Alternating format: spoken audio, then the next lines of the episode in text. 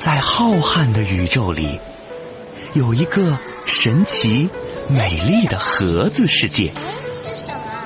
住在这里的人叫盒子，他们长得方头方脑，走路都一蹦一跳的。来做我们的朋友吧！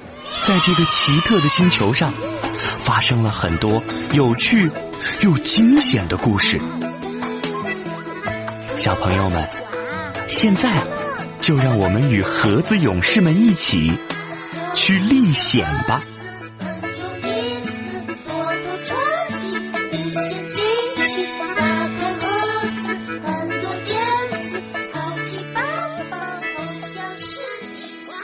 热闹的章鱼歌舞城，菠菜、嘎嘎、昆洞还有楚娃，终于坐着深海潜水器来到了海底。正当他们讨论着要到哪里去找海怪的时候，忽然发现海底有一个石头房子，这石头房子还五颜六色的，特别热闹，好多各种各样的鱼都在那里游来游去。而且还传来一阵又一阵的音乐声。楚娃告诉菠菜们，这个地方叫做章鱼歌舞城。菠菜一听，眼睛瞪得大大的。啊！章鱼歌舞城，海底也有歌舞城吗？楚蛙耸了耸肩膀说当然了，难道鱼就不能唱唱歌、跳跳舞什么的？走，我们也进去喝点东西吧。啊，我们才刚到海底不久呢，还是先找到海怪再玩吧。这海底这么大，我们开着潜水器游来游去的，要到什么时候才能找到海怪呀？这个章鱼歌舞城啊，是海底鱼最喜欢来的地方。这里有各种各样的鱼，说不定在这里倒是能够问到一些关于海怪的事儿。嗯，楚娃说的有道理。昆洞也表示赞同。于是楚娃就把潜水器停在这个章鱼歌舞城的旁边，四个小盒子戴上了鲨鱼帽，打开潜水器游了出去。哎，这个鲨鱼帽还真厉害，戴上它，盒子们就能在水里面自由的呼吸了。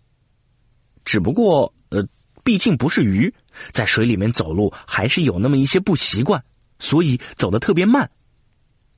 昆洞呢，干脆就像鱼一样游起泳来了。四个小盒子就这样慢慢的从章鱼歌舞城的大门游了进去。歌舞城的里面可要比外面热闹多了，音乐非常的好听，五颜六色的灯光也在闪烁着，好多好多的鱼都在舞台上游来游去的跳舞。舞台中间还有两条黄色的小鱼拿着话筒在唱歌。舞台的一边有好多的小桌子，很多大家见都没见过的鱼正坐在那儿喝着东西聊着天儿。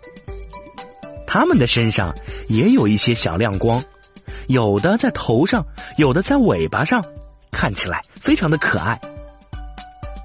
楚娃直接带着菠菜他们走向了卖饮料的柜台。既然是章鱼歌舞城，里面的服务生当然就是一条章鱼了。柜台那儿也围着好多鱼，都在跟章鱼买饮料。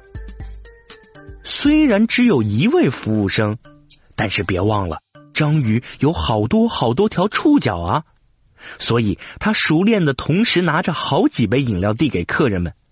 客人再多也没觉得章鱼服务生很慌张。楚娃挤进了人群，给菠菜他们每人买了一杯果汁。楚娃把果汁递给大家，对大家说：“走吧，我们也找一张桌子坐下来吧，看看能不能交上几个朋友，问问他们关于海怪的事儿。”菠菜他们端着果汁，找到了一张空桌子坐下，左看看，右看看，哎，就在他们旁边的桌子上坐着一条很奇怪的鱼。似乎也没什么朋友，自己顾自己，喝着黑色的饮料，头上非常的光滑，看起来像一个光头。菠菜凑了过去，跟这条光头鱼打起了招呼：“嗨，你好，你喝的是什么呀？”光头鱼喝了一口那黑黑的饮料，看了菠菜一眼，说：“我喝的这是毒汁，你要来一口吗？”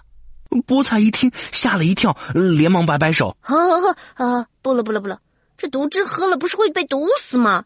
光头鱼特别得意的说：“嘿嘿，是啊，大多数的鱼喝了都会毒死，但是我不一样，我可厉害了，我可没那么容易死。”嘎嘎他们也都围了过来，都躲在菠菜的身后，好奇的看着这只光头鱼。菠菜听到光头鱼这么得意，故意夸奖他：“哇，你真的是又勇敢又厉害呢！”光头鱼听了这些话，开心极了，又大口大口的喝了两口毒汁。菠菜继续说：“可是我听说这海里啊，还有一个更厉害的家伙。”光头鱼一听。瞪了菠菜一眼，问道：“哎，谁呀？”大海怪。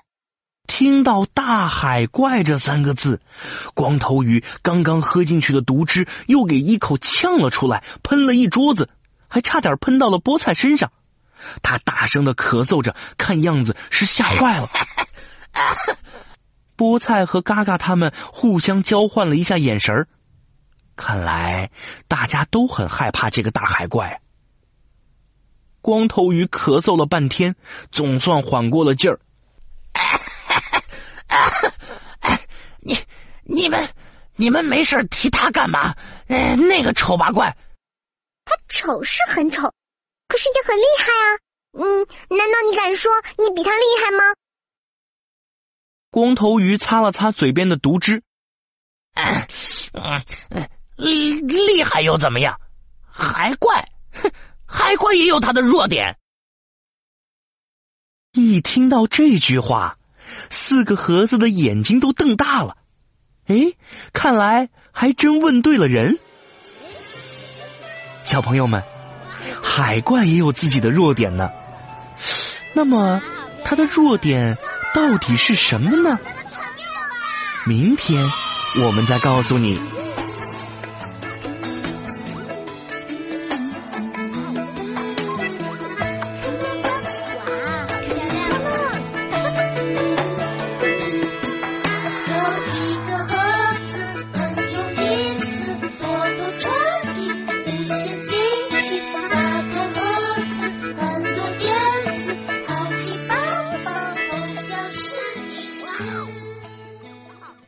欢迎小朋友和爸爸妈妈一起关注我们的微信公众账号“呼呼收音机”，这样就能知道最新的节目预告，还可以跟我们互动呢。